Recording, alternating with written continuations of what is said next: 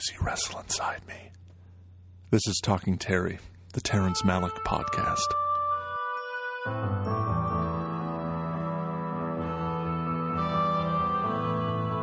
And I am your host, Paul Beer, returning after many months of silence. I'm trying to do this in the true Terrence Malick way, which is to take long, mysterious breaks in between projects. Uh, it was not my choice. Uh, a uh, global pandemic uh, has descended um, over the earth. I'm not sure if you have uh, heard about this. It's called COVID 19, the novel coronavirus. And for the past few months, I have been mostly home, mostly with my two kids. And it has been challenging. It has been strange. But it has been wonderful uh, in a lot of ways. I've spent almost every waking minute until school started with my two kids. And they're at an age where they mostly want to spend time with me. That definitely eroded as time went on.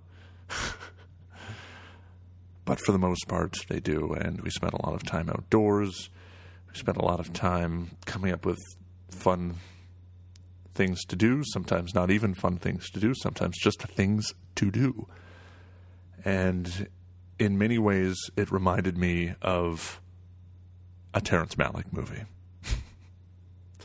scenes from Tree of Life, scenes from Days of Heaven. There was not a lot of wheat harvesting going on, but I'm thinking of those moments in Days of Heaven where they're kind of idly trying to entertain themselves.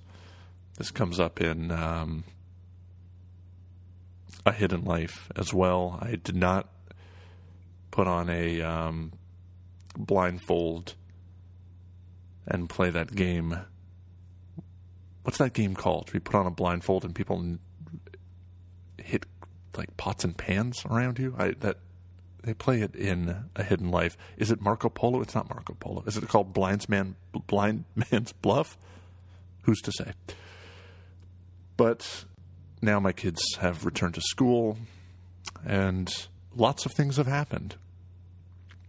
I'm happy to be doing this again. I'm happy to be speaking to my one or two dedicated listeners. And I think that we're going to have a lot of things ahead of us with this podcast. I want to go through the films that Terrence Malick wrote before he started directing. I want to go through the movies that he has produced. And I want to, of course, continue going through the filmography. The next one, appropriately enough, is The Thin Red Line. I promise you it will not be another seven months or 25 years until we get to the thin red line. But we have some sad Terrence Malick related news. Um, speaking of Days of Heaven, two key people from that incredible movie have passed away. Linda Manz uh, died in August, August 14th. She was 58 years old. Um, she died in uh, California, and uh, the news came out when her son um, posted a GoFundMe for her um, funeral expenses. Um, it's very sad. It sounds like she lived uh, a very complicated, sometimes difficult life. Uh, she was 15 when she was cast in um, in Days of Heaven apparently showed up to the casting office uh, looking 10 years old and uh, smoking a cigarette. It was her first audition. And she lent that movie an incredible naturalism. Um, you sort of got the sense that she came by that character very honestly.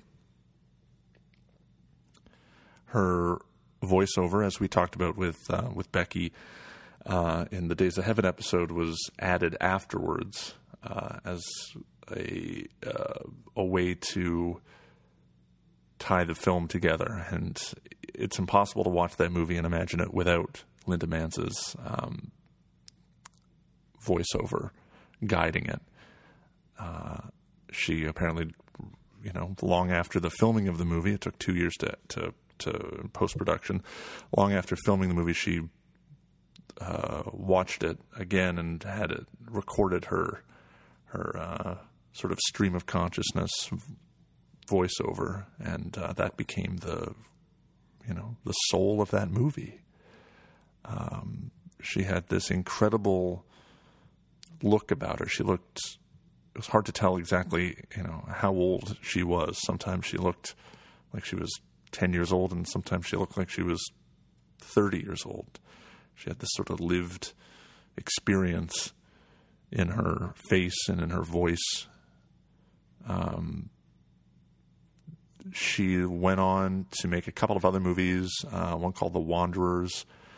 Um, but most notably, she made one uh, with Dennis Hopper uh, in 1980 called Out of the Blue, um, which I have not seen, to be completely to completely honest with you. But that and Days of Heaven sort of cemented her her legend, um, her status, and then she went away. Uh, she really didn't do much else after that. She apparently raised a family, um, moved to California. She came out of her sort of semi retirement in 97 uh, for Gummo, um, playing a real, a real wild and woolly character in, in Gummo, if you remember, uh, for Harmony Korine. And that same year, she was in the game the David Fincher movie. Uh, she had a small part, and that was pretty much it. So it sounds like she lived um, a complex and and difficult life. Uh, Malick said when that she was found at a uh, like a street urchin that they found at a laundromat. That wasn't exactly true. She did go to an audition, casting call, and uh, rest in peace, Linda Manz. Um, it was a it was it was certainly sad news to hear that. The other member of Days of Heaven who uh, passed away this year was Ennio Morricone. He died in, in July. Now, if Linda Manz only worked sort of sporadically over the past um, the past forty years or so, Ennio Morricone, who died, he was ninety one. He died in in, in Rome um, was quite the opposite. Morricone, uh, the composer, um, wrote more than 400 scores uh, for TV and, and film. Um, movies like A Fistful of Dollars, of course, um, The Good, the Bad, and the Ugly, uh, The Untouchables, The Thing. Uh, he won the Oscar for The Hateful Eight. He's the oldest person to ever win a competitive Oscar.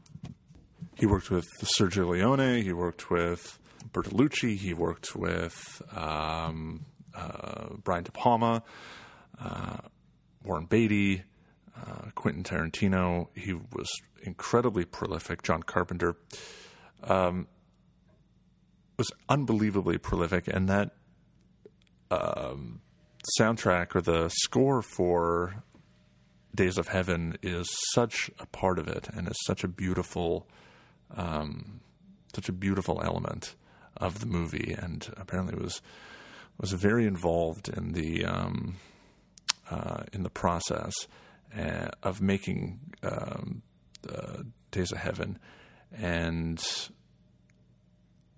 said to Malick that he could use any of his music that he wrote in any part of the any part of the movie except for the fire scene um, when there's the fire in the field. He wrote that incredible, incredible piece of music, uh, which maybe I'll put a little bit of in here.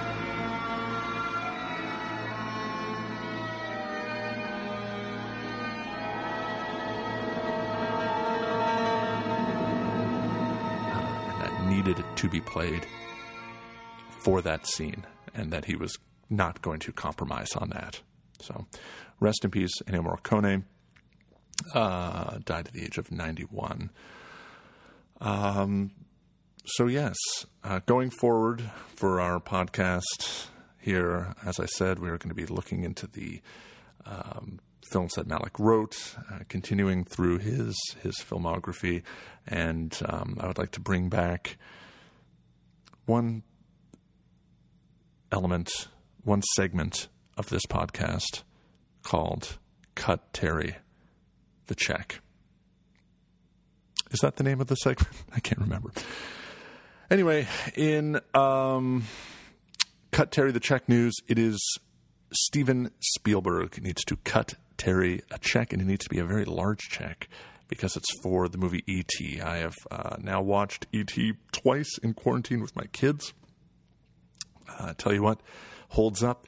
The movie E.T. Um, it's it's a pretty remarkable um, movie, and it's uh, remarkable because there are long stretches of it where there's no uh, there's no dialogue. Um, it's just very naturalistic performances from uh, Henry Thomas and uh, Drew Barrymore, of course. Um, but I'm thinking specifically of two parts in E.T.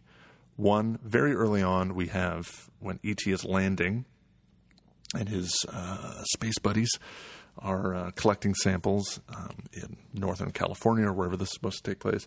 Uh, we have uh, um, uh, insert shots of animals.